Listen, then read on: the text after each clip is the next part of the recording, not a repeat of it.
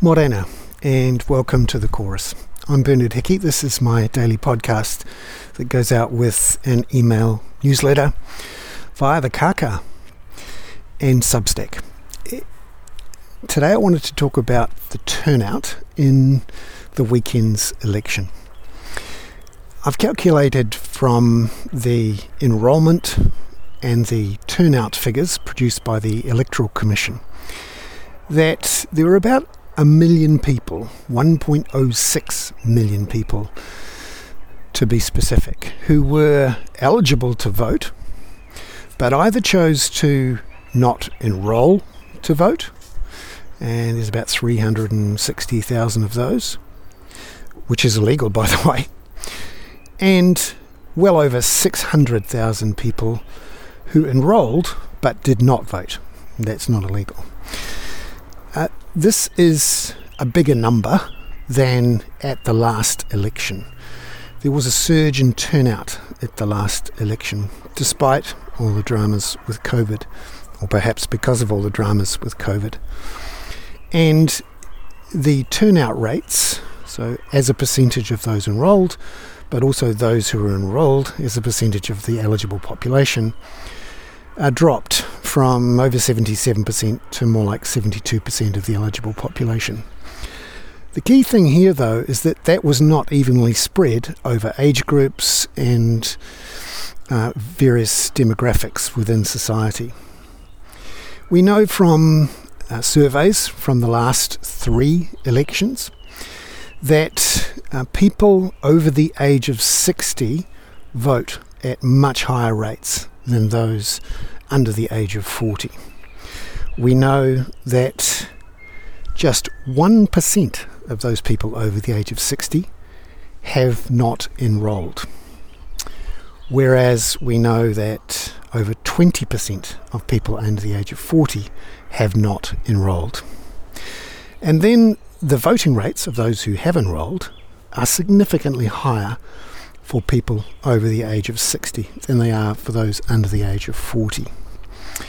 And in this election, we don't actually know the breakdown by demographics or age group for who voted, but we do now have the numbers of actually of those people who voted, how many were enrolled, and what the population is.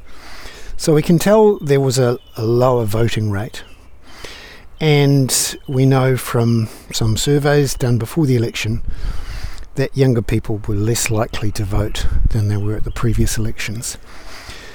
So, uh, when you look at it, there's around about a half a million, at least, young people who are not voting.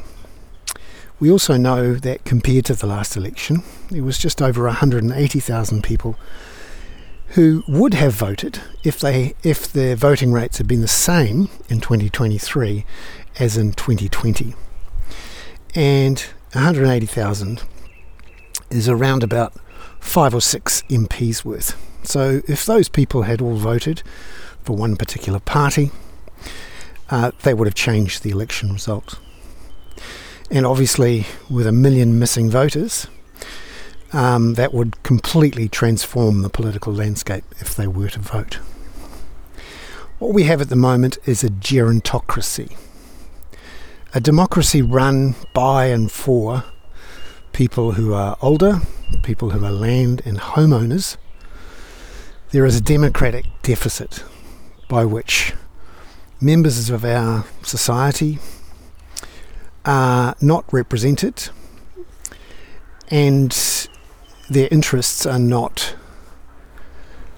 represented, and therefore their situations are not being improved.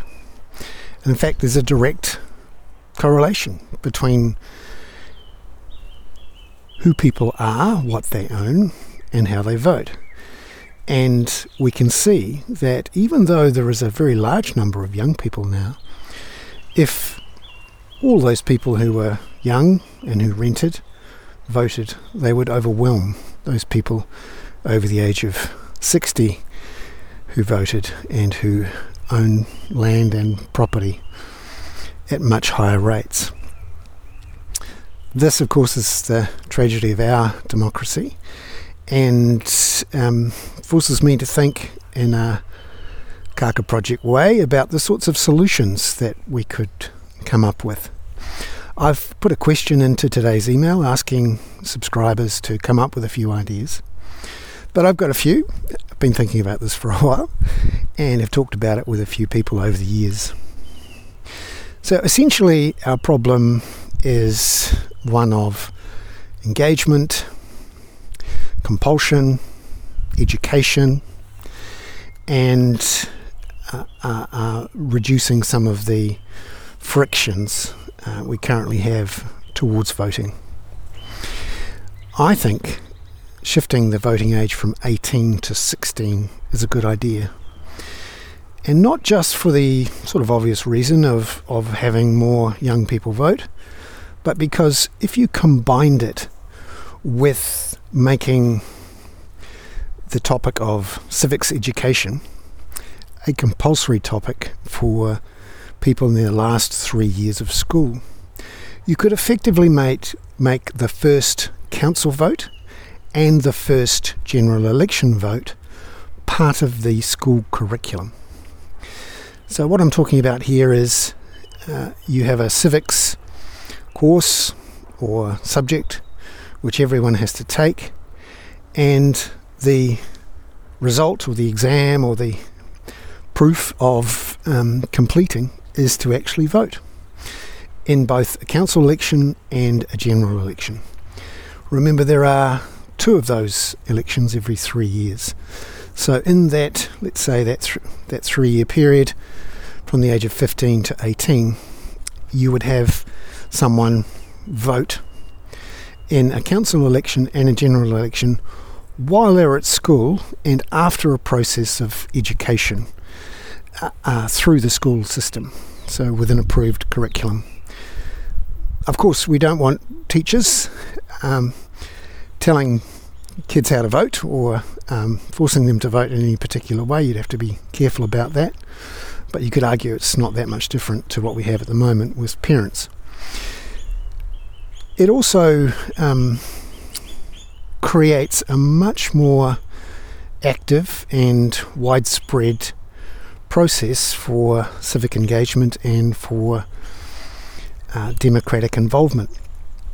Uh, it is a responsibility of citizenship to um, be involved, uh, but it would be great to have a lot more um, structural and institutional help for people who are doing it in a way that's fair, unquestionable, widespread, and free.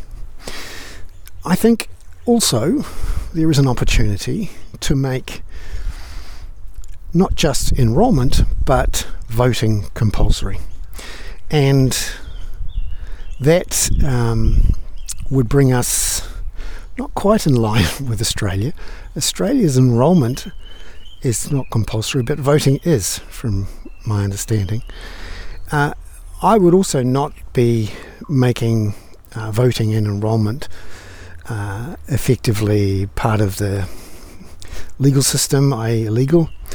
Um, sure, you could make it compulsory, but uh, as a carrot rather than a stick, you could offer cash payments to everyone who votes. Let's say it's $100. With people having their second and subsequent votes um, given the opportunity to donate that $100 to some form of registered charity. However, that first vote, I think, is very crucial. And all the studies show that if someone votes at their first opportunity after the age of 18, they are much more likely to vote in subsequent years and elections. If you get them early and you get them started, they continue. Getting people to start voting in their late 20s and onwards is very hard. It's very hard to get hold of them, it's very hard to educate them, and um, it's just hard. We also know that um, for a lot of people who are 18 and beyond, they have left school. They are hard to contact. Uh, an address and a landline is something that young people don't have these days. They have mobile phones, they couch surf, they are regularly moving. They are hard for anyone official, or anyone really, to contact in any sort of structured or useful way. That's why reaching people while they're at school, ensuring they're enrolled, ensuring they vote, ensuring they have the education, having an incentive and getting them started is so crucial. Finally, I'm not a fan of online voting. One of the go to solutions people go, go for with the issue of uh, um, low voting rates amongst the young is to say, oh, well, just make it online, and because that's easy, they'll do it. Sometimes friction is actually a good thing. And uh, one of the uh, problems I think with um, low engagement, low turnout is not so much the ease of the actual vote, it's the lack of engagement and the lack of discussion, the lack of awareness, the lack of education. That takes time and it takes effort and commitment and structure and involvement. And uh, simply creating an online voting process doesn't solve that problem. I think there should be uh, a much more uniform and uh, useful process for both local and central government elections run by the Electoral Commission, which has uh, voting in person, as we've seen with general elections, for both local and general elections. And that you have periods, as we've had in the last couple of elections, of longer periods where people can vote before uh, the voting day and physical voting places. I'm personally a fan of the idea of voting as a community activity. So, sausage sizzles, bouncy castles, the whole thing. So, um, I don't think online voting is the solution. I'm Bernard Hickey. That was my chorus here today on Monday, October the 16th. Ka anō. Well, kia ora koutou katoa. It is great to see you on this pop-up hoon. I'm Bernard Hickey and Peter Bale and Josie Pagani are with us. Peter, how are you? We're on. I'm very good, thank you, over here on the mainland. And Bernard, this is your first of the kakas from uh, Kakaville, from from your little little home in Waiheke, your new little yes. home in Waiheke. Your bach. That's right. So my bach, but actually yeah. home. Yeah. Yeah, it is actually where we're going to be living, and it's just the most amazing thing to get up in the morning and hear the bird song. And there are kaka, and there are tui, and for oh, those there? people who who are true tragics and listen into the podcast this morning, you will have heard the background. Mm-hmm. And I've I've worked out there's a a route around the backyard where I can walk and talk at the same time. You know, I'm one of those Good. people who who likes to. You know, when you're on the phone and you you, you just have to pace. That's, you, that's you did me, it really so. well, actually. But I, I, speaking of lunatics, I, I was seeing a friend of mine who was repairing his yacht in one of those sort of you know little places that New Zealand, only New Zealand has really on the hard, and a whole bunch of men, you know, try, trying to triumph over the forces of um, of algae and um, and slime. Um, but he said it was it was a terrific podcast. Now look, we've also got Josie, who is Peter. Before you finish that, yes, a little aside when you're talking about sailing. Um, Jesus, we don't we don't do peregrinations and and sides sides here. Go ahead. Big long words. This is good. This little aside is um, that John, my husband, is at, at this moment sailing halfway across the ocean from Noumea to Australia oh, with wow. David Shearer, the former leader of the oh, Labour really? Party, oh, my which. I think is hysterical that the former chief press secretary of the Labour Party, John Pagani, and the former leader of the Labour Party, David Shearer, have got about as far away as they possibly could from this election. and I yeah, they've, they've, probably got a Starlink and they're probably keeping up. No, they have. They do. They have a satellite, but they only turned it on for the rugby this morning and not for the election. Which has there been some rugby? Jesus, I had no idea. Yeah, yeah. So, so, so look, this is this is the morning. This is the afternoon after the after the after the after the evening before. That's right. Um, so does that mean we, that John and David don't right. know the result? They they do of the rugby, um, and I got a, then a secondary text to ask me about the election. so, I'm, so I'm really curious. I'm really curious. How did you respond with your text? Ah, that's an interesting question, Bernard. So, how did you compact all of the news into a text? Basically, um, I, I, they had actually looked at some of the results online, but my response was uh, it's the it, it, was the result that we expected. Mm, yeah. Mm. No, that's that's that's well. Right. Actually, yes. So the other night, so let, let, me let me take over for a minute and then flick it flick it to you guys. So we appear to have a national government or a national led government in prospect. There's going to be a lot of complications of that, which I'm going to flick to you. We also have a resurgent, and you know, we must think pretty remarkable resurgent by by Winston Peters and New Zealand First, and we also appear to have a remarkable resurgence by the Greens. Um, it looks like three, four parliamentary seats. Is it? Is it Bernard Auckland, Auckland three Central, probably, stage, yeah. probably Wellington Central, and possibly Rongotai. Correct? Yeah, you know, well, I think they're all pretty. Yeah, they're absolutely. They're yeah. In, yeah. And two of them are well known uh, friends of friends of the car, of the Hoon podcast. Um, well, this is the thing. If you come on the Hoon, you're bound to win your your electorate. Mm. Yeah, probably yeah. not in my case. Yeah. So let's let's go now, Bernard. You've you did a fabulous thing this morning. Your your sort of early morning, you know, walk around, probably weeing in every corner of your new property. Um, like a, I, I was always, there's a there's a line in in in um, in Shadbolt Maurice Shadbolt's wonderful book. Um, oh, my stepfather. Oh, is he? Really? Good lord.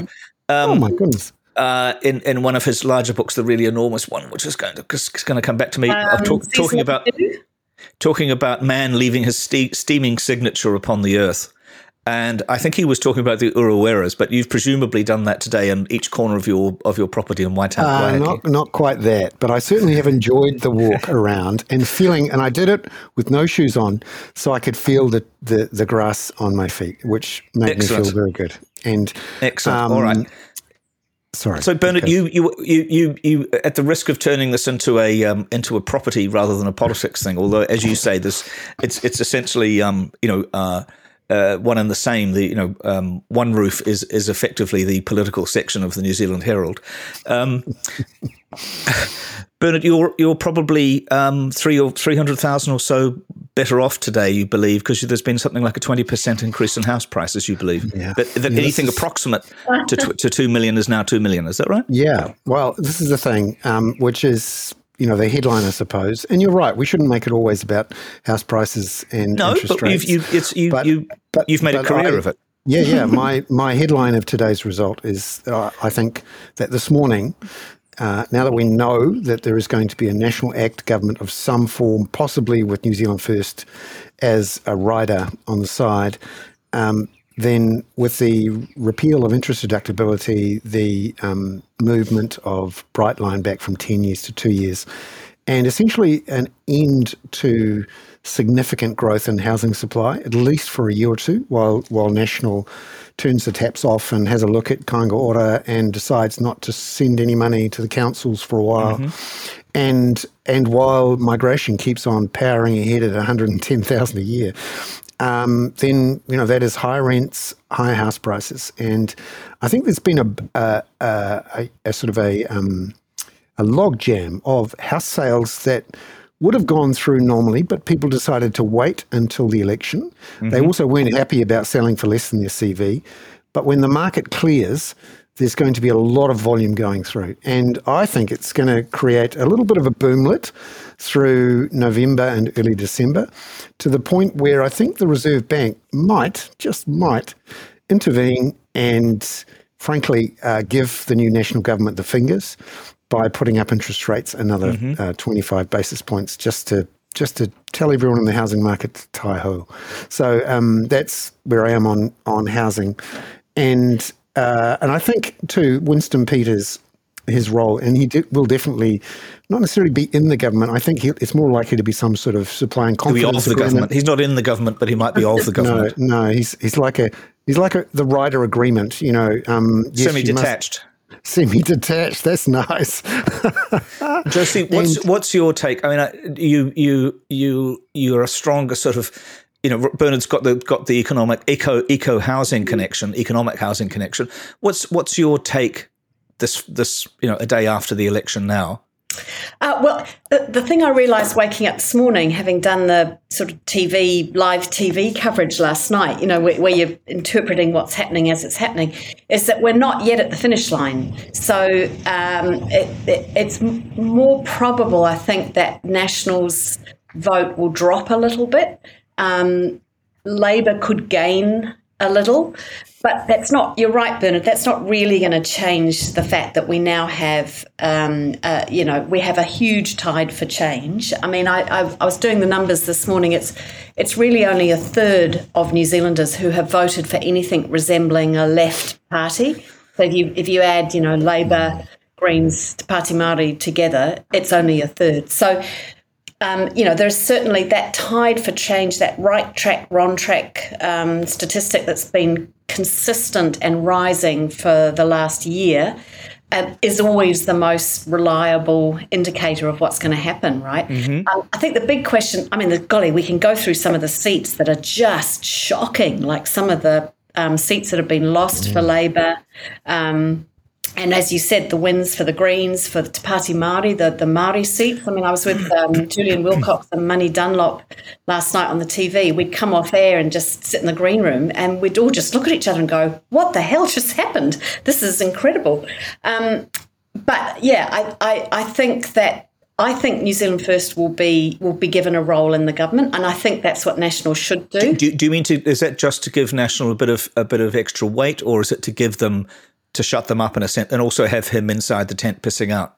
Not both. to go back to people urinating in their tent out yeah. of their tents, but enough with your urinating, boys. Yeah, exactly. Sorry, it's always about the willies when it comes down to it. It's always, always about, the willies. Yeah, um, I, but I, I, I, think both both are right, Peter. That um, it, you know, if you look at what John Key successfully did in the last national government, he he had agreements with the Green Party as well mm. as the Maori Party as it was then, um, and you know um, I hope that Christopher Luxon, who's been out of the country for a hell of a long time, understands the, the last 20 years and, and in terms of our relation, our treaty relationship with Māori. And and you know can look at the former national government and go, well, hold on a minute, this is a national government that brought in Te yeah.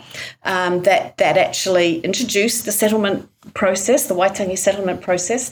Um, people like Chris Finlayson, um, you know, th- these are people who have a deep understanding of what our partnership is for Pākehā and Māori, and so I think it would do him a, a, a great favour, actually, if he can mm-hmm. bring in Winston Peters and Shane yeah. Not so much waka jumping as, as tent pissing. God, stop it. Yes, um, yes. I mean, Josie, right, on, on, the, the waka jumping the, is important. That is a thing yeah. that's. Um, mm. And on the green uh, thing, Josie, didn't aren't, aren't many of the, several of the seats that Labor lost mm. really we could we could blame the Labor the Green Party for that. I mean, there were very like Mount Albert. I'm wondering about. Um, but sorry, Mount Roskill, you know, there were yeah. some very significant seats where Labor might have expected to hold on, but was kind of nibbled away by a rather large Green vote. Yes, I mean, uh, uh um, I think the Labor vote, and I mean, without looking at the statistics and analysis of it, which we don't really have yet, but but you know, if I look at my own family, which are a you know Oh, a focus group of one. Great. Focus we always do one, that. which is always um, highly accurate. Um, three, I think. I, I think there's three. yeah, they, they, they, yeah. there's more of them than that. There are a bunch of them. Um, I'm, I'm, thinking my extended, you know, whanaunga and family as well. And so half of them have voted Greens because they've gone. You know, the Labor Party should have had a, wealth, uh, a wealth tax. It should have been more, um, uh, you know, radical. And then the other half have gone for New Zealand First and gone. That's the traditional, you know old working class Labor Party that looks like what I remember it looked like, talking about regional development, you know, about jobs, about um, uh, you know getting getting the nefts off the couch and into mm. work, mm. all that stuff. So I think, um, yeah, you can.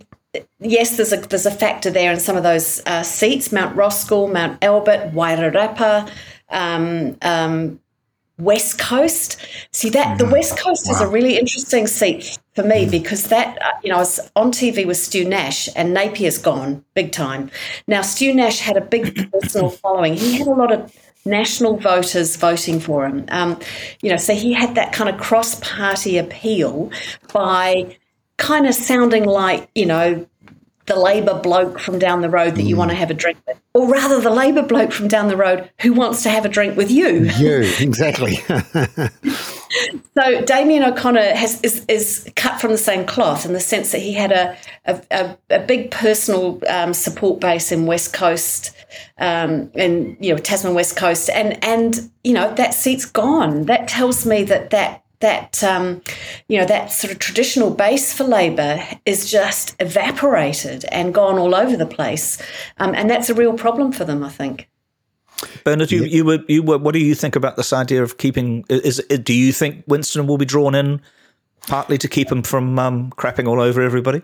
I think he won't be in cabinet. And I think the best um, model for what might happen is the 2005 agreement that mm-hmm. Winston Peters and New Zealand First had with uh, Helen Clark's uh, Labor government, the last term of the of that Labor government, in which he was foreign minister, but a foreign minister outside cabinet. And so mm. he spent quite a bit of time taking pot shots at, at the government on various things um, taking his hats on and putting his hats off and having a good old crack. In the end, uh, he had to leave the government because of um, a donor funding scandal. And um, in the end, I think the government was, Labor was quite happy he wasn't actually completely in the cabinet.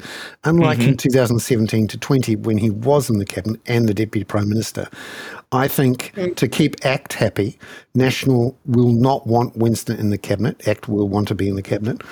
But I can see how they could give him the foreign minister's job, keep him outside the cabinet, give him something like racing, give Shane Jones, you know, provincial, provincial you mean actually connect him to the people who fund him? Yeah, give him. Uh, give him that was, that's a brilliant bit of work. Jesus Christ! Yeah, um, and then yeah. get Shane Jones, you know, give him provincial growth fund. I think they they actually uh, New Zealand First called it the provincial infrastructure fund this time around, mm. um, and uh, version 2.0 um, again outside cabinet, and then you you keep them close, but not close enough that they get in the way. And also, New Zealand First doesn't want to be too close either. That, I mean, they've been through three electoral mm. cycles where they have been connected to the government and blamed for it and been out for three years. And they may well want to get the baubles. Um, I remember Winston 78. You know, uh, after the next three years, he will have been in politics for nearly 50 years and mm. uh, and will be 81. Um, I think he quite likes being foreign minister. He's been foreign minister two times mm. now. And there's a, quite a few people mm. in MFAT who'd quite like him to be foreign minister too. Mm. So it may well. Minister. Yeah, I worked with him when I, you know, I was working in the aid sector and you know, meet with him regularly, have ministerial meetings with him. He's extremely constructive. Um, he's very popular in the Pacific, very liked by Pacific governments. Um, you know, he, he's he's somebody that MFAT will be pretty happy to he's have. probably a lot better than Gerry Brownlee too, isn't he? Well, I, I, actually I rate Gerry Brownlee too. I worked with him as well when he was minister, and and um, and I think some of his comments actually have been quite thoughtful about AUKUS mm-hmm. um, uh, during the campaign. He he's you know he's been quite clear that um, he doesn't think National should just automatically sign up to AUKUS Pillar Two. This is something that um, you know Robert Patman mm. um, is has mm. been advocating too. That we should think very carefully before looking like we're choosing a side. And actually, just on an aside on that, I've just been at ASEAN meetings in Malaysia and um, Bangkok and Kuala Lumpur and Bangkok, and and we are seen. We have an advantage to, in compared to the Australians that we're seen as more independent than them mm-hmm. now, and another small state that's not picking between the US and China. So yeah, I think. So are we making are we making an actual prediction then, Winston Peters for foreign foreign minister? I, I, think Winston Peters is foreign minister, and I think Shane. I know that Shane Jones want what he wants is energy. Um, so if they were going to hand out portfolios, I think they'd have to give him something, and then but he, he interesting, or, or or that or some sort of national infrastructure regional, one, perhaps, yeah, or yeah. space minister. And Bernard, do do, do you accept that? Are you predicting Winston as foreign minister too? Is that a, are you prepared to hang your non-existent hat on that? Yeah, I would um, hang my hat this one here, actually. This this is um, on Is it the one I gave you the other day? Yes, no, it's lovely. Thank you. I, I would hang my hat on Winston as racing minister for sure. That's Uh-huh. that's like the the surest thing you've ever seen. But I think um, there's a good chance of foreign minister because it ticks quite a few boxes, both for New Zealand First, for National, and for ACT. And I think the Okay. other reason that there's a few people who might prefer Winston to Gerry is um, the other members of Five Eyes who may be quite um, interested in how close and how pro China the National Party has been Yeah. in the last three or four years. And the idea that uh, the foreign minister is a little bit separated from that. Uh, Winston Peters' um, pivot to China more than Let's three not years let ago now. Winston was- take on this entire bloody podcast. So, what is what is what is what is what might ACT get? Yeah, well, this is something that they are keen to get. They a to get into cabinet. education.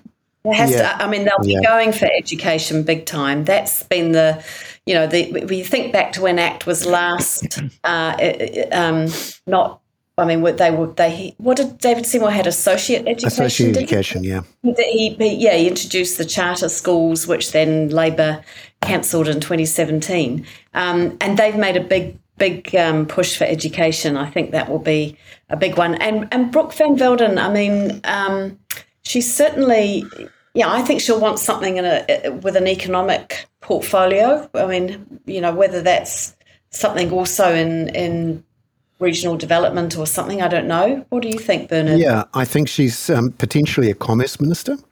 Commerce, and, yeah. and um, potentially some sort of associate finance minister. You're right. I think she wants to be in cabinet and getting Hmm. her her hands uh, up to the elbows in some of the Okay, spending so what, decisions. what are we going to what are we going to see then in the next? So I'd, I'd like we, we we said we'd only do half an hour, but I think we're going to go a little longer.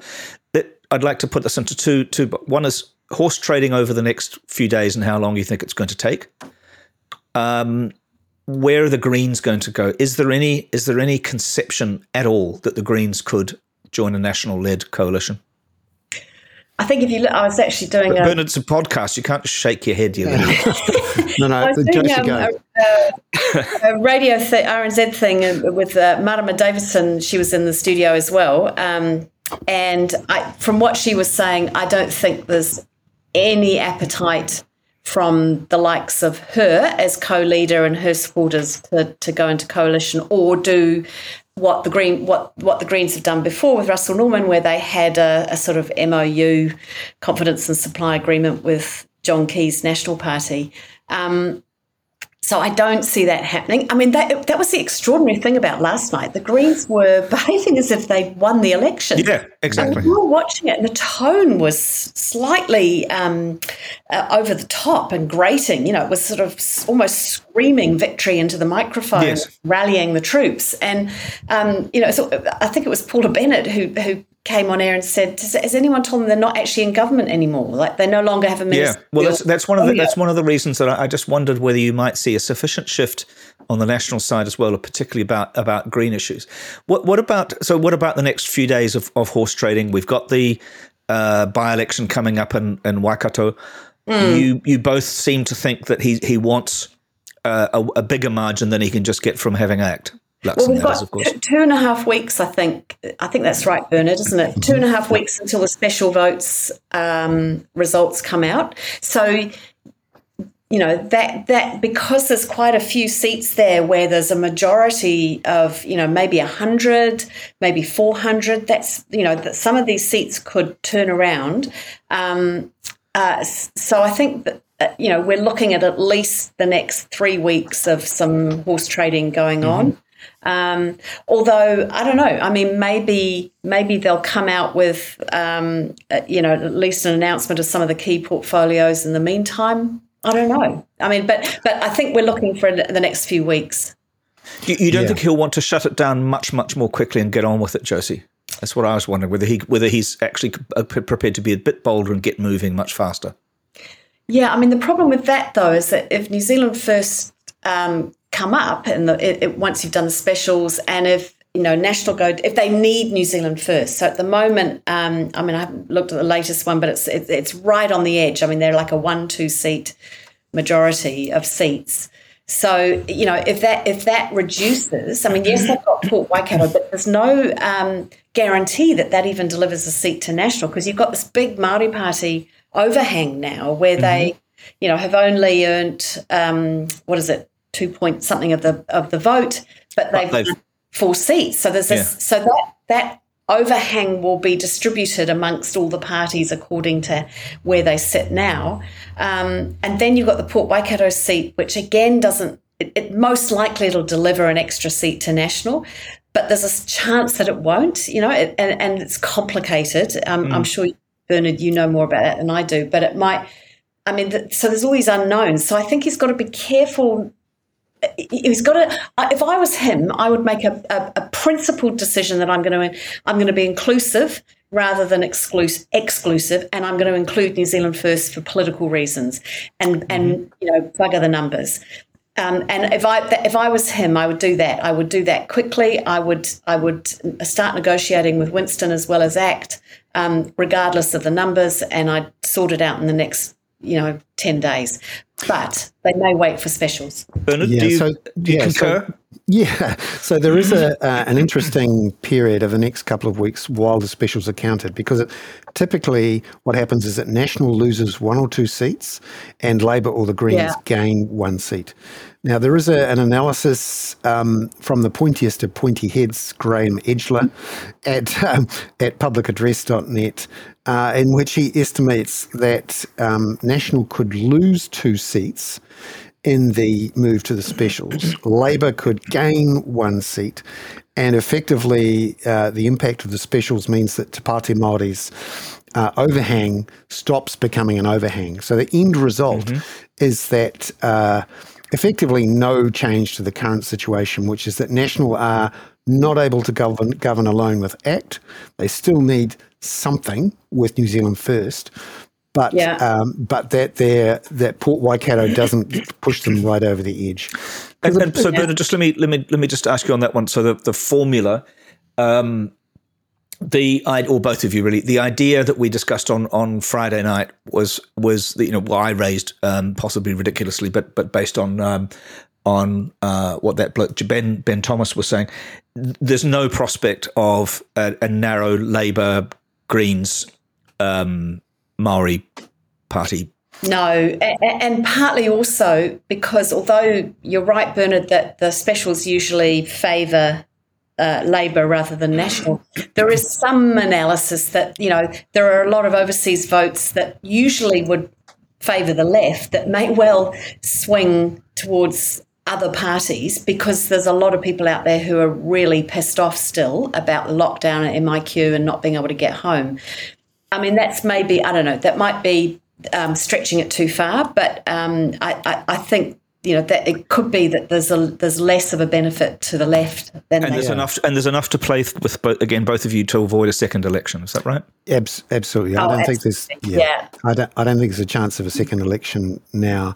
Um, the one thing to know about the specials is that there's about 80,000 votes out of the 567,000 specials to be counted, and 80,000 are from overseas. So I think mm. that um, the specials will reflect some of the grumpiness about Labor. I think you're right, and that the typical or the usual, you know, um, reversion to uh, a left um, uh, one or two seats in the special counting might not be so strong this this time. So mm-hmm. the way I wrote it this morning is that I thought um, you'd see uh, national uh, lose a seat potentially to Labor, and mm. that um, National would then win a seat with Port Waikato, which means essentially they're not much better off, they're not worse off, and they'll still need New Zealand first because 61 seats um, yeah. or 62 seats in a 122 seat parliament is not enough. And they, I think, even if even if um, they had 63, I still think after you put someone in the speaker's chair, and that may well be Gerry Brownlee, um, then uh, you know, there's always going to be something happen. And John Key was pretty clever at this. He Yeah. he sort of he sort of uh, he took a belt and braces approach on this, which was, yeah, I know I'm I'm over padding, if you like. Um, but something will happen, and it's always nice to have people inside the tent. And so I think he'll do something along the lines of, yeah, Winston, um, keep out of my way. Uh, I'll flick you a bill or two here for this provincial infrastructure fund. I like infrastructure too, and I like the regions. Um, but yeah, I, I don't want you messing around with me in cabinet, and I'm going to send you overseas as often as I possibly can to get you out of my hair. And um, just quietly, if you're lucky, you might not come back. So, um, So, can I ask you both a couple of questions from the from the audience before we? Yeah, sure. Were you finished then, Bernard? Bernard? Yeah, yeah. Sorry. So, um, we, thanks very much for everybody. We had 177 people, which is a record for us on live, uh, particularly for a, for a pop up one. So, we, we, I think we'll just stay on until we feel like giving up, rather than necessarily go at 6:30. But It's just tongue because at time. 5:30. Well, you just because I can see I can see that there's more out there. Um, who might be finance minister? Who will be finance minister? Hmm. Well, obviously Nicola Willis. Yeah, there's no way they're going to um, negotiate that away. I mean, and you know, look, she almost um, certainly at the beginning of the evening, she looked like she might even win Ōhāriu. Uh, and and win an electorate, um, but yeah, I mean, you'd have to say uh, she's campaigned well. She's uh, you know managed to. I think I think the fiscal hole stuff hurt them, but she's you know, she's managed to. I think in the debates, Okay. Robertson, she did well. So I, I, I yeah, there's no way they're going to give finance to anyone. You too, Bernard. Yeah, I mean, to give finance to someone like um, David Seymour uh, would be completely disruptive and disastrous for national. Um, That would be seen as Christopher Luxon giving in to ACT. ACT's performance on the night wasn't as spectacular as it might have looked three or four weeks ago. No, and, except and for also, Tamaki. Tamaki. Yeah. I mean, winning that Yeah. seat was a Yeah. real. Um, uh, yeah. Wasn't that Muldoon's seat? yes, Muldoon's seat, and and to you know to just to sort of Hmm. grab that. I mean, Brooke Van Velden, she looked like she couldn't hardly she could hardly believe it herself. Um, she, smiling from ear to ear. And It, will- it was an extraordinary win for her, and. Hmm. And what about Chris Hipkins? A- apart from his new gay, non-gay lover, um, uh, is, is is Chris Hipkins going to make an, a leader of the opposition? Does he want it? I think I think he does. I think he, at the moment, I mean, he says he's never thought he hasn't considered Plan B, but of course he has. And I don't think he. I mean, he's a professional politician. He's been in politics most of his professional life. He was in the minister's offices before he was an MP. Um, it, it, it would be a massive kind of identity crisis for him not to be in politics. So I think he's going to be reluctant to walk away from the leadership. But the, the pressure might come on him. I mean, it is a it, it's a you know the second worst defeat uh, in in as many years. I think it's the um, I was looking at the statistics. It's the uh, lowest drop. I mean, the, the sort of fastest drop in polls since 1990. Um, it's a it's a and and to almost lose Mount Albert, they may still lose it, but um, you know, let alone Mount Roskill, let alone Rongotai, which was the seat of Annette King you know, these are massive psychological hits for them. Um, and the Māori seats, you know, I, I haven't heard, I don't know about you guys, but I've heard nothing from the Māori caucus, the Labour Māori caucus. Yeah. Well, the Labour Māori caucus seems to be f- f- uh, moving as fast as it can to become the Te Pāti Māori. It seems to me. Yeah. Bernard, do, do you agree about this with with Chris Hipkins? Uh, with Chris Chris Hipkins is 45, which is very young. And um, he has, um, I think he's like a lot of the people who were running things for the last couple of years, particularly 2020 and 2021. A lot of people are still exhausted. And he may well want a break. Uh, He's gone and- through a lot yeah. Yeah. The other in thing every is, sense. um, you know, there was that initial surge of enthusiasm when he first turned up in uh, in January and February, and then we had the bonfire of the policies. Then we had Michael Wood, Kiri Allan, Meka Whaitiri. He really was fighting fires ever since, and I think his decision Well, to I- make I the captain's think- call I mean, I- to just- we've lost your Um, we've lost your audio for a minute. completely Yeah. You- You've gone silent, which is it's, which again doesn't work in podcasts. but- Unusual, yes. Yeah, I'm, um, I'm just going to say, I've written a column about this um, for tomorrow, and, and I, I, I think you're right, Bernard. In January, when he first came in, there was a huge kind of sense of goodwill towards him, not just from sort of traditional Labor supporters, but others as well.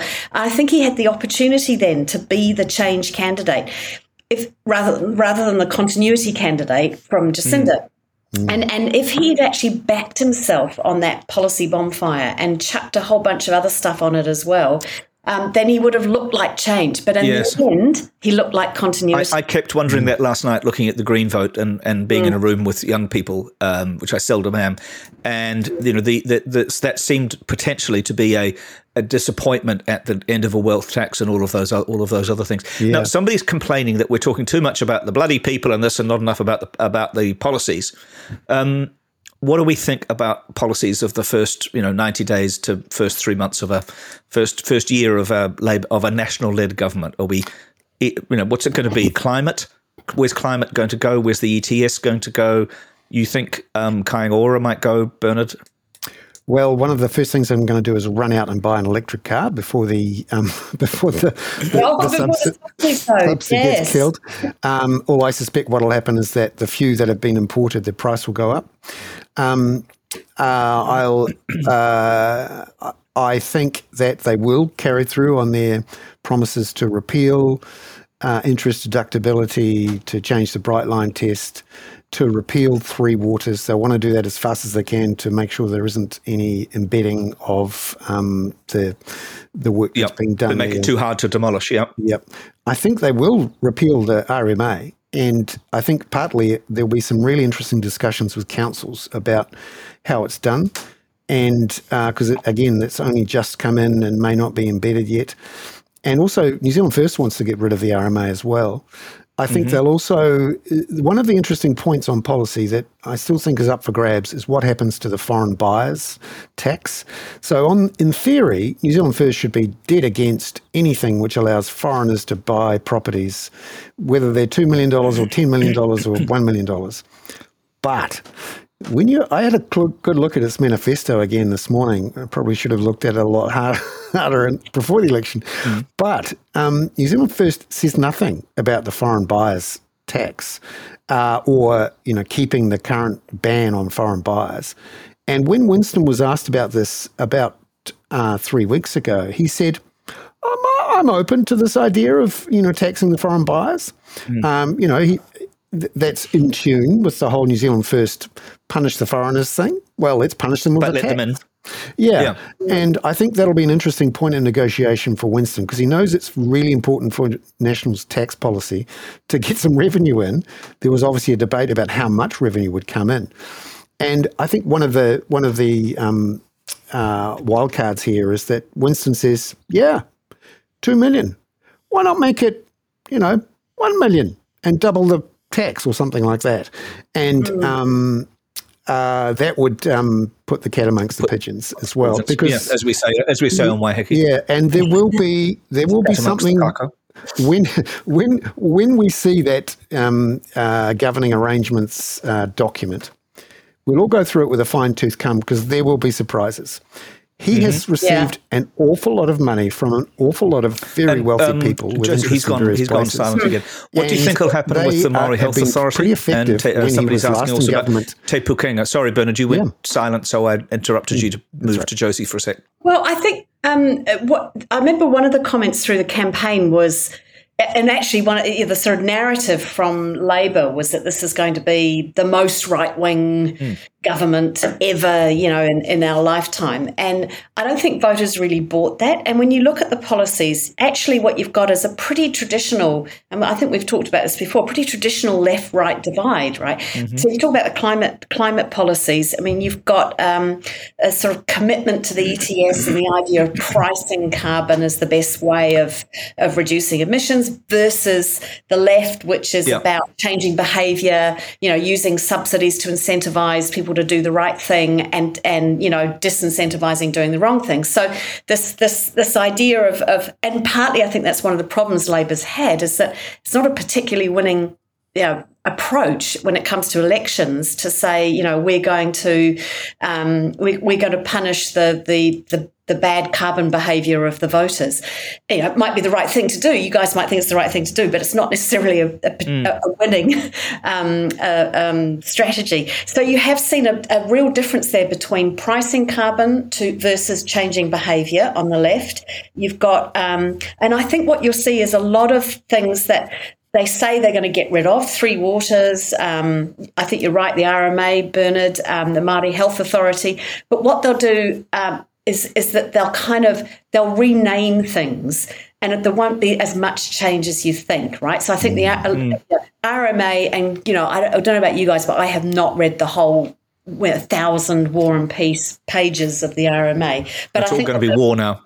Yeah, they'll, yeah. They'll, they'll, they'll, rename parts of it, and it will look pretty much the same, except there'll be some some changes um, around, you, you know, how that balance between you know protecting certain protecting areas and where you have loose loose areas for planning. So I think it'll be a little bit like the TPP, mm-hmm. where you know Labor came in and said we will not sign the TPP. Oh, we'll rename it the CPTPP, and it turns out that I think there's only you know a, a few articles that are any different at all. It's basically the same. Bernard, do, do, you think it's the, is the ETS the main thing on the on the on the climate that's going to change or that's going to be turbocharged, as it were? I mean, I quite like the uh, idea of think- turbocharging an environmental policy. But there yeah, yeah. Um, no, the, the the issue will be getting rid of the Ute tax, so to speak. Um, and and yeah. this is and this is you know this isn't actually an election which car drivers won. this is clearly the election where cyclists lost, and it was Middle New Zealand standing up and saying. No more with this woke cycling muck. I want my car park. You can't tax me for my ute get back in your box. This is the real New Zealand. And um, National were very upfront in in saying, you know, Labor's and the the Labor Green war on cars has to stop. Um, New Zealand First is for it. Act was even more aggressive. Interesting. I haven't seen it described that way elsewhere, Bernard. I don't see. Yeah, I haven't seen anybody else talk I, about I, the Swedish and UK connection. So I think let, let me just remind you though, because that does. I, I, mean, I I think there's a danger of that sounding a little bit um, like you're kind of sneering at you know people who don't want to pay the Ute tax. Um, if you if you we, look at what and Keir Starmer has done in the UK and others, and, and again, I think we've talked about this that that, that they've rec- the left in other countries has recognized that it's losing the social license for climate policy. And so rather than going mm. it, rather than being cynical about that, they're going, well, we've got to we've we've got to embed climate policy in a bigger vision about making people better off. And mm. so therefore you've got Keir Starmer talking about, you know, um, the axis of instability, uh, which includes the climate, war in Ukraine, you know, now Hamas and Israel, um, and, and it also includes jobs and job security and cost of living, right? So, so it's it's it, it's no longer talking about climate change, but talking about economic change mm. and, and talking about new jobs rather than green jobs because what working class people hear when you say green jobs is that they're going to lose their job so I, I don't think it, I, I, don't think you need to be I mean I'm not I'm not talking about national here I'm talking about the challenge for for those on the, those of us on the centre left, where I think there's a way of going. Well, actually, you know, the ULEZ um, um, ultra um, low emissions charge in Uxbridge in the UK was a real wake up for the Labor Party. That um, yeah, you can keep pushing this policy through, but you're going to lose elections. Yeah. So maybe you've got to go. Why is that happening? Is there another way of convincing voters that that you know, we need to do this climate? I think you're right. That'll be one of the sort of key debates on the left is how they reframe the discussions yeah. around mm-hmm. climate mm-hmm. away from we're going to punish ute drivers to we're going to um, give everyone cheaper cars and mm. we're going to make the cost of yeah, living much Tracy, lower. The, but Bernard's gone quiet again, which is I, I, I, promise you I don't have a button that I just make him go quiet. But um, one that really concerns me when I, I actually quite like the idea of a button, and I know Mrs. Hickey would quite like a, a, a button like that as well. Um, Josie and Bernard, the Australians today voted against um, giving Indigenous people a voice. Um, it seems like it was a victory for populism. It seems like it was a victory for misinformation. Um, ACT has said it wants a um, referendum on Treaty of Waitangi. What do we take from that? A referendum on the Treaty of Waitangi is an appallingly bad idea. Um, and I think, uh, uh, um, you know, Christopher Luxon said last night in, in his speech, um, you know, New Zealanders have voted for hope and change and unity and, you know, togetherness and kumbaya. Um, so he better deliver on that. And, and I think um, part of that will be you know, basically telling ACT to, to you know, get back in their box about this stuff. That doesn't but mean they've said it's a bottom line to a coalition, haven't they? Haven't they? You know, he's he's re- uh, David Seymour's really insisted that it be yes, in there. But there might be a way of doing. Uh, uh, there might be a way of convincing ACT that um, we're, we're going to have a, a you know a national conversation about um, the benefits, or uh, you know, the, the, the the difference between devolution, for example, and co-governance, mm. and which one suits us best, and what does it mean? And the thing that National can't get away from is that we do have a contract, we have a treaty. Absolutely. Well, this is a point. Um, one of our one of our lovely listeners, Patrick Clark's, made that point, which we talked about yeah, before. You, you know, you can't repenetrate. treaty. I mean, and thank God we've got that treaty. You know, yeah. thank God we've got that as a as a as a sort of negotiating point, as a as a point of difference and collaboration, because you know that that thing in Australia is pretty ugly. For, well, you know, political failure by Labor, perhaps, but a very ugly situation. Yeah, it is. You're right, Peter. And, and, and before we get onto the voice, I mean, just on the treaty, I think the the way forward for National is to say this is you know we this treaty belongs to all of us, you know, to Pākehā and Māori, and we have to try it has to be our Magna Carta, our Bastille Day. You know, it has to somehow start to. If, if they can find a way to have a national kind of conversation where we get to where people can express their concerns about the democratic license for mm. stuff um, without being called a racist.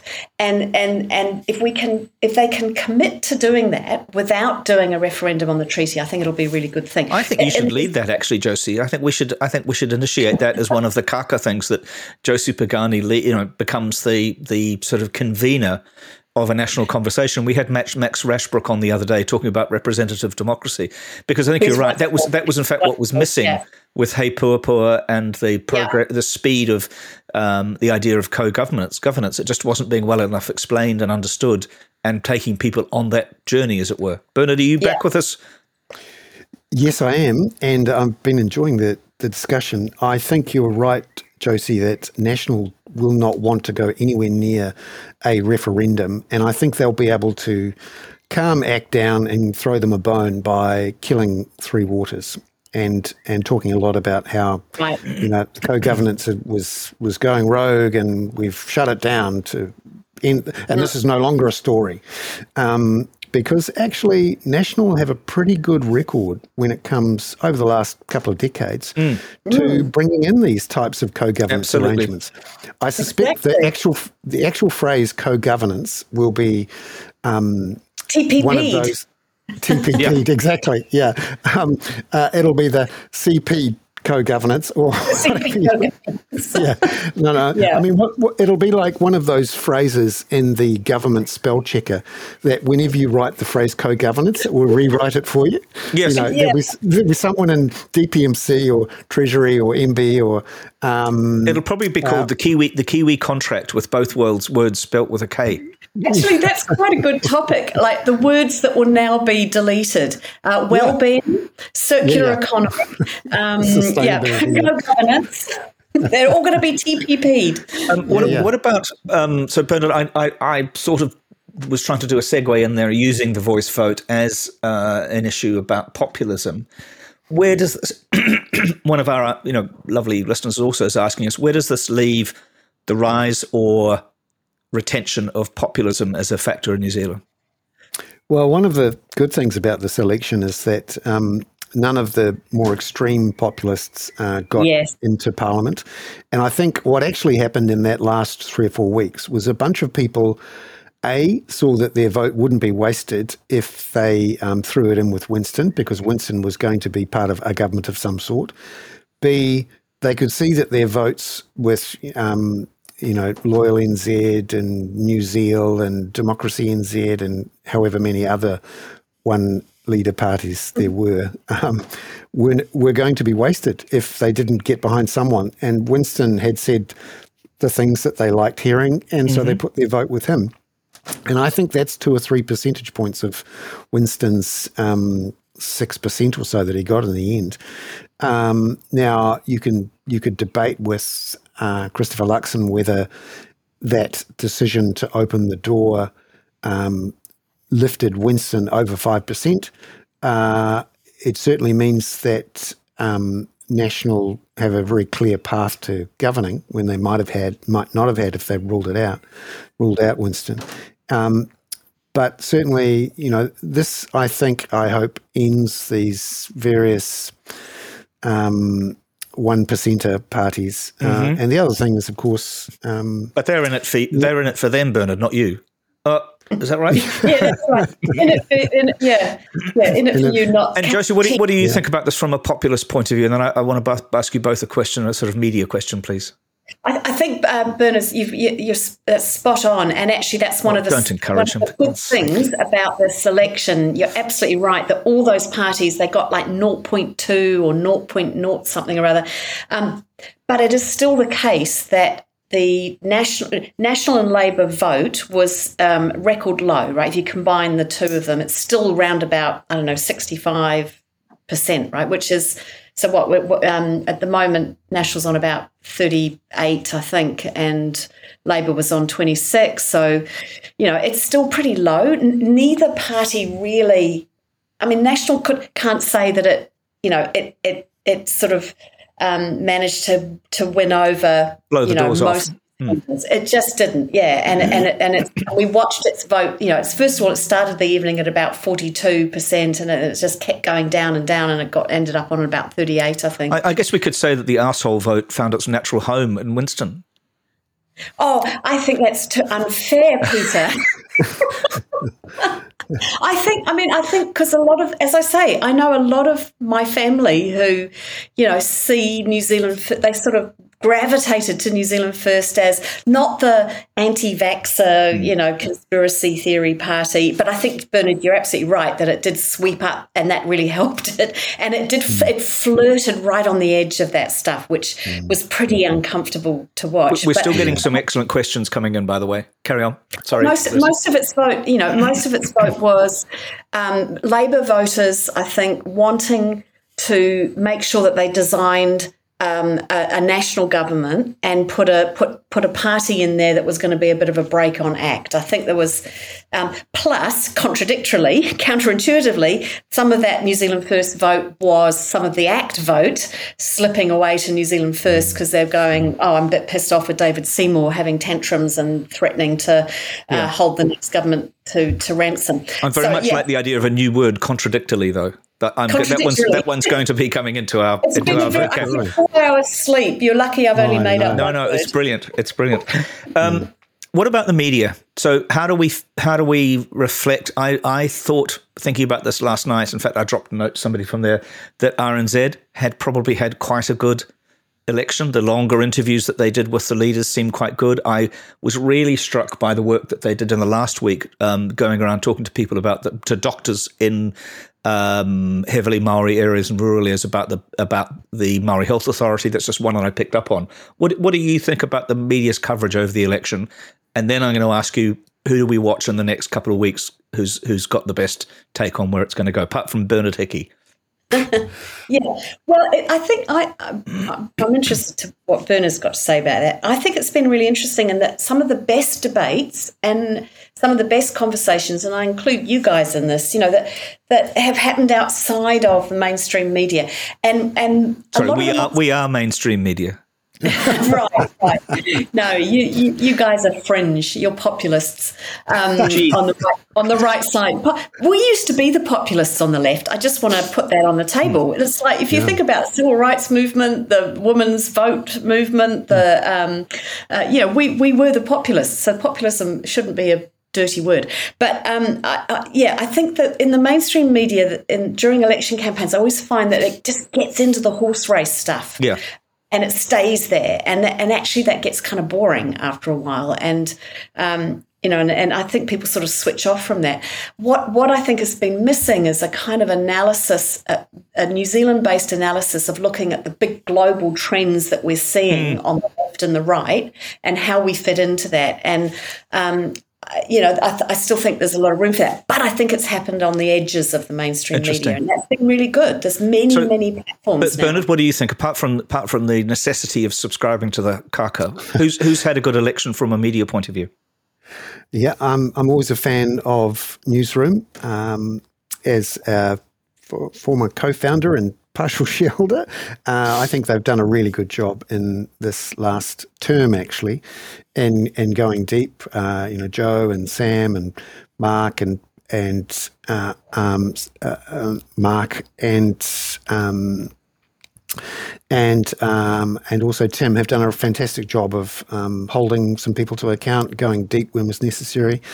Uh, I also enjoyed RNZ. I I um, I sometimes wish we could have Kim Hill doing all the interviews all the time, mm. um, and it's interesting that she's she's going.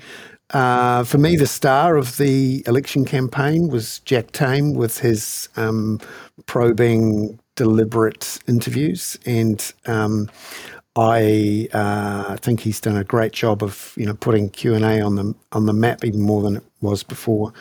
Um, I'm I've been disappointed to be frank, with both of the newspaper groups, the, the big mm-hmm. newspaper groups, stuff in NZ Herald, in that uh, I don't think they captured the mood or shifted the direction of the debate in, in many ways, in ways that newspapers can and have in the past. Um, and also, uh, I worry, uh, in particular, stuff has um, uh, downgraded and dismantled some of its uh, more long form investigative. Apart from Josie's column, of course.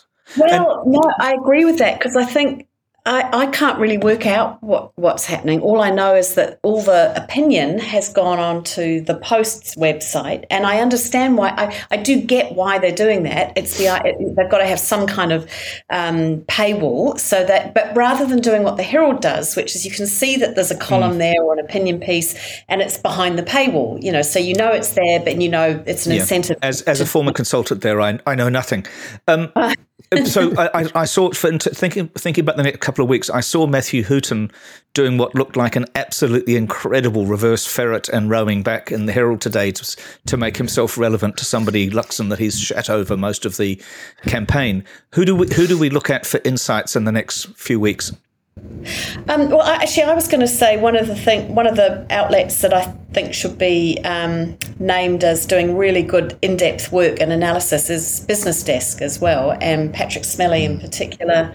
Um, you know, I mean, there, there are there are and there, there are a few on Business Desk actually, which have done some really good kind of you know journalistic analysis and research and kind of um, insightful um, thoughts about it.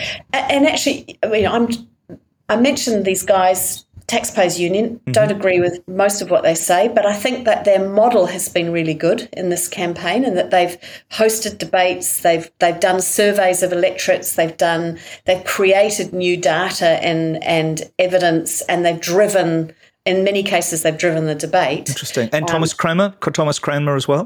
Do you think on that? Do you include him in that? As yeah, people as people you fundamentally disagree with, but who because he, he's actually inserted. I mean, he's irritating, but he's inserted himself quite yeah. quite effectively. Yeah, yeah, exactly. So I think uh, you know I, I always favour people who've got you know who who are prepared to put some you know, sweat and blood on the table and have an opinion and back it up with evidence, and then you know change their minds if they if they. So, Bernard, what, what, about you looking forward? I, I, I am amused that um, Josie, um, because I'm you know I'm a member of the Patrick Smellie fan club and have been for mm. forty years or so. But I, who is the new Colin James other than Colin James, Bernard? Apart from you and Patrick, actually. Oh, Bernard and Patrick, I would say. Yeah. yeah. Thank you. No, I've worked with Patrick as well, and I'm a big big fan. I um, who is the new Colin well, James? We're to go in the next three weeks, three weeks to a month, to try and have insight into what National is doing. Because, like I said, I think I think Hooton might have been that person, but I'm not sure anybody in National is going to talk to him again, are they? I think uh, Thomas Manch, um, uh, Luke Malpass. Mm-hmm. I think I think they will. Um, there's a you know, a few a, a, few writers out there who I think have got their ear to the ground and will be the ones to watch in terms of trying to work out, you know, read the tea leaves of what's happening mm-hmm. um, in the next few days and weeks. Bernard? Yeah, um, I th- I think the the task in the next three to six or nine years is to hold uh, National Act to to their um, promises and to challenge them on whether they're achieving them. Because remember, they came, they've come into power promising to uh, reduce the cost of living, to mm. uh, make it easier to you know start a family and have a home, to uh, achieve our our emissions targets, and to have a uh, faster growing economy where people are better off. More productivity. And, yeah. Um, uh, and w- our job, and I'm sure there'll be many in the press gallery and elsewhere, will be to examine everything they do in detail, um, check it against what they promised, and um, nail them to the wall on it. What a good uh, mission! what a good mission statement, Bernard. Sorry, Josie, go. I'm, I'm trying to shut this thing down so we're not doing it until fucking 10 o'clock at night. No, no. I feel like I should say, because not should say, and I, again, I, um, I, I think Mike Hosking on ZB is one of the best broadcasters in the country. And he does again, too, actually. I, yeah, yes, he does. That's very good, Peter. Yeah, um, and and you know, I do, I, I do every week. I do Heather Heather du Plessis-Allen do the huddle, and I think it, you know it's entertaining. It, it's informed. You can passionately disagree with it, um, and she'll engage with you, and so will Mike. I, and and I think there's a tendency, you know, on the left we just think, oh, you should sign petitions to, to get Mike Hosking off the airwaves. You know, yeah. that's just silly. so can I just say, I think I think we should wind it up shortly. So I think um, thank you so much for that, and thank you for everybody who's taken part. I think we all it shows Bernard that you're filling an incredibly important gap, and that we when you have people on like Josie who are subtle, thoughtful, sort of you know you, you, don't necessarily know, but she's sort of considered considered across the across the bench. Um, people really appreciate it. I, it's, it's been great to get everybody's yeah. um, feedback. Thank think, you. I think we should also just we'll do international affairs when we get to Friday, but I think the next forty eight hours, twenty four hours are going to be extremely bleak in Gaza. Mm. Uh, yeah. And I don't believe that Netanyahu is up for the challenge of the potential benefit of being able to take this the right direction. I thoroughly mm. recommend to people, if they haven't seen it already, um, uh, Yuval Noah Harari, Harari, the author of *Sapiens* and the other books, mm. interviewed today with uh, on the rest is politics by Alastair Campbell and uh, Rory oh. Stewart. It's one of the most passionate almost beautiful interviews because he's clearly incredibly upset about what's happened, but he also gives you a sense of history and a sense of potential direction. And I think while we're all feeling a bit depressed about this, um, that might be quite a good thing to recommend. So I'll finish with a tiny skateboarding dog, which is a headline that I meant to put in on Friday, which people may know that Birkenstock, the uh, the the cho- choice of everybody who lives on Waiheke, um, I haven't got a sandal. Yet. I'll have to get a pair. No, exactly. Well, I know somebody who's got about ten up the road, and she'll she'll lend you one, lend you a pair. But uh, you may know that it had its IPO last week, and I, the uh, an Australian site, Capital Brief, had my favourite headline of the week, which was Birkenstock, inve- Birkenstock investors get cold feet. Thank you so much, everybody. We really appreciate Thank it. Thank you so much. Oh, um, Gary, it's on. It's on. Um, the Rest is Politics podcast. The Rest is Politics. See you. I'll I'll put a link into the. Thanks, Bernard. Um, it's bloody fantastic. It's, I've got I've got about fifty others I've been listening to. My headphones have barely been off. I've got cauliflower ears from listening to podcasts. See you. Bye-bye. Bye bye. Bye bye. Bye bye.